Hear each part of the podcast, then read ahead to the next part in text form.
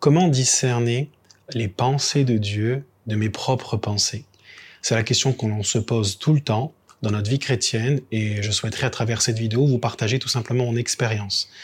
Euh, de se dire dans notre vie chrétienne, ok, comment je peux savoir si c'est mes pensées, est-ce que c'est ma chair qui me parle, est-ce que c'est mes désirs, mes émotions, mon intelligence qui me parle ou est-ce que c'est vraiment l'Esprit de Dieu qui me parle? Comment faire la distinction entre les deux? Comment faire en sorte à ce que les deux ne soient pas mélangés à un point où on n'arrive pas à faire la différence entre les deux? La première des choses, c'est que j'aimerais vous lire un verset important euh, dans cette dynamique de, de, bien distinguer ce qui est de l'âme et de ce qui est de l'esprit, d'accord?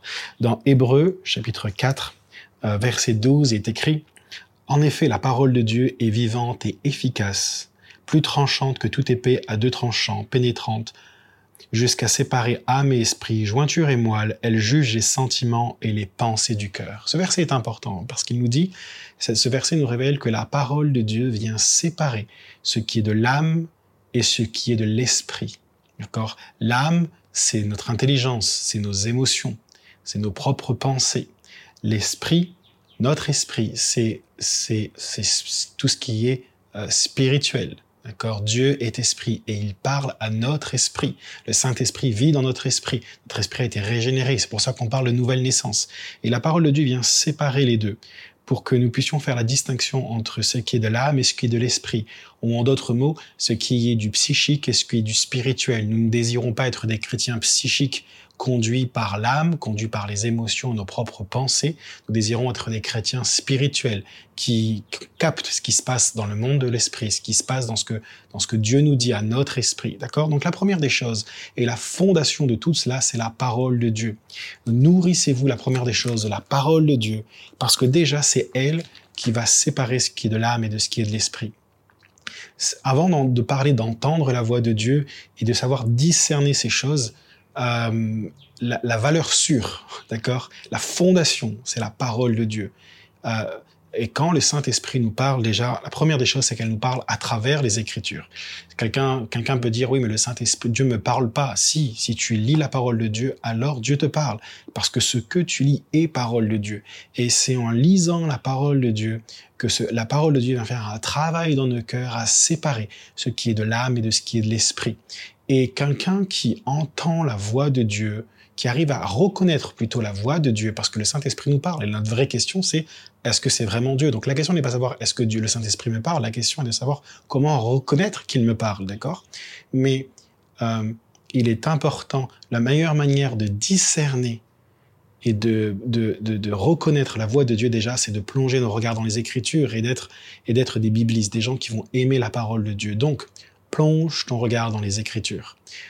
On ne peut pas commencer par la fin en disant moi je veux d'abord que le Saint-Esprit me parle par des rêves, par des visions, par des prophéties, par des signes, par des miracles, par toutes sortes de choses, mais et puis on verra plus tard dans les Écritures, d'accord? Le fondement de notre vie chrétienne, c'est la parole de Dieu, d'accord?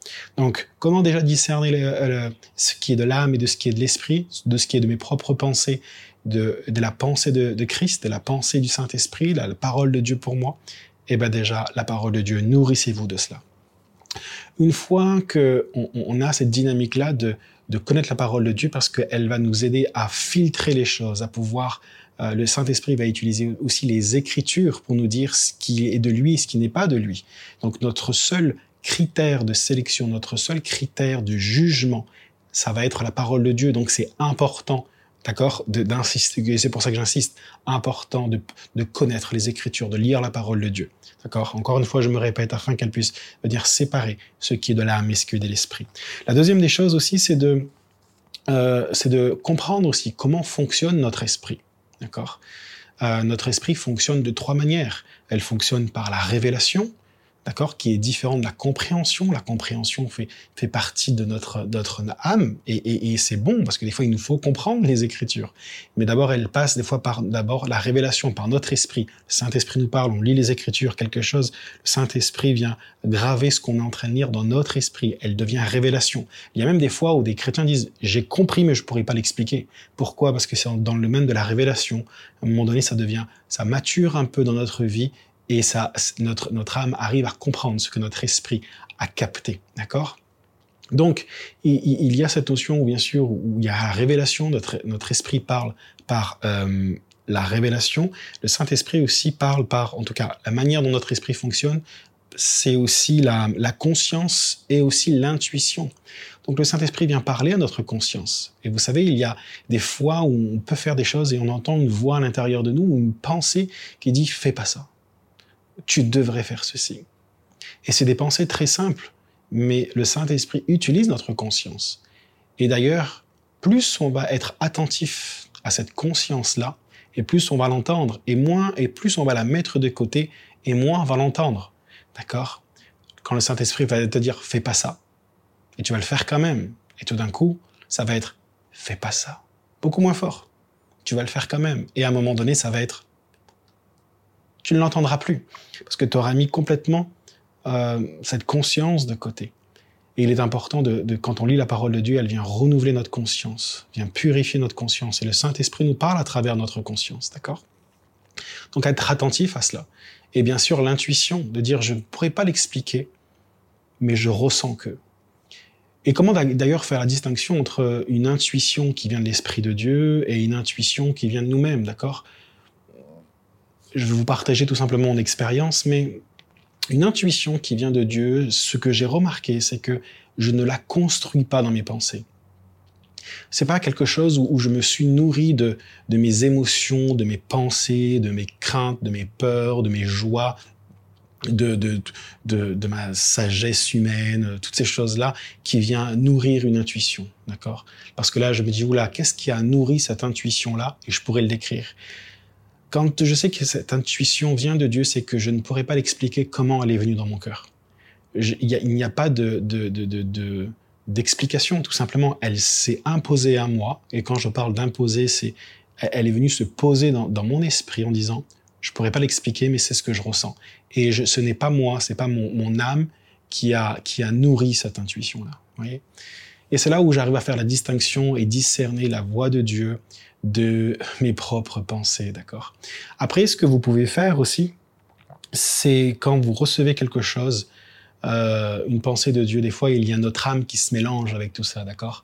Il y a les émotions qui se mélangent. Et, la meilleure moyen aussi de, de distinguer, c'est de laisser retomber la poussière, d'accord? Cette expression, c'est pour dire que des fois, vous recevez une parole de Dieu, vous savez pas si c'est de Dieu ou pas, vos émotions sont un peu, euh, ont été un petit peu activées à travers ce que vous avez reçu. Le mieux, c'est d'attendre.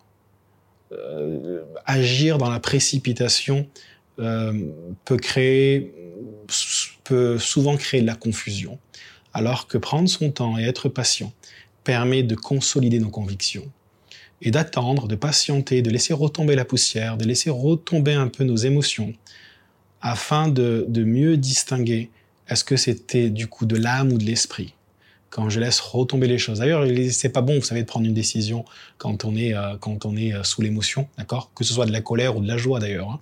C'est bien de laisser retomber nos émotions et de prendre une décision à tête reposée. C'est la même chose avec l'esprit de Dieu, de dire ok, mes émotions sont tellement embarquées là, je vais attendre peut-être demain ou dans deux jours je vais prier là-dessus, puis je vais attendre que les choses se calment, que mon âme se calme, et puis mieux discerner un petit peu ce qui vient de l'esprit.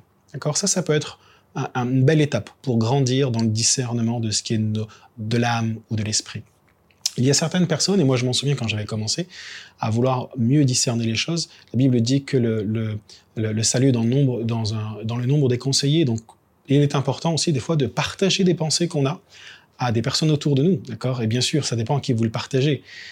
D'accord? Donc partagez-le à des, personnes spirituelles et matures qui peut comprendre et qui va vous euh, et qui n'a pas un intérêt dans ce que vous allez lui partager afin qu'il ne puisse pas être influencé euh, par quoi que ce soit. Et de lui partager les choses et, de voir un petit peu les retours.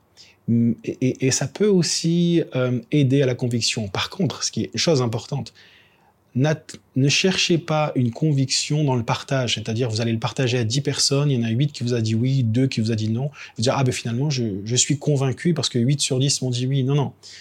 Cherchez d'abord une conviction dans la prière. Et puis quand vous sentez que hum, je crois que c'est de Dieu, à ce moment-là, uniquement à ce moment-là, je vous encourage à le partager autour de vous parce que ce n'est pas ce que les autres vont dire qui va créer une conviction dans votre propre cœur, c'est que vous allez voir un petit peu, vous peut-être confronter votre conviction, d'accord? Et j'aimerais mettre un bémol à cela, parce que quand vous regardez l'histoire de quand Moïse va envoyer euh, les douze espions dans la terre promise, euh, sur les douze, il n'y en a que deux qui ont discerné la volonté de Dieu. C'était euh, Caleb et Josué. Et c'est seulement les deux qui ont discerné que c'était la volonté de Dieu d'aller sur cette terre. Les dix autres se sont complètement trompés. Et, et, et ce que je veux dire par ce texte-là, c'est qu'il n'y en avait que deux sur douze qui ont eu raison. Donc, la direction de Dieu ne se trouve pas forcément dans la majorité. D'accord? La direction de Dieu ne se trouve pas forcément dans la majorité. 2 euh, sur 12. Donc des fois, il est important aussi de, de, grandir avec Dieu, de se faire confiance aussi, de dire je pense que c'est quand même de Dieu, je vais le faire. Alors quelles sont les, les, choses, les, garde-fous qui peuvent nous aider? Pour mieux discerner les choses. Est-ce que ça vient de Dieu? La première des choses, c'est est-ce que c'est biblique? Est-ce que c'est biblique? Si Dieu vous demande de faire quelque chose, cela ne viendra jamais contredire les Écritures. D'accord? Même si vous êtes convaincu que c'est de Dieu, eh bien, si ça vient contredire les Écritures, alors ne le faites pas. D'accord?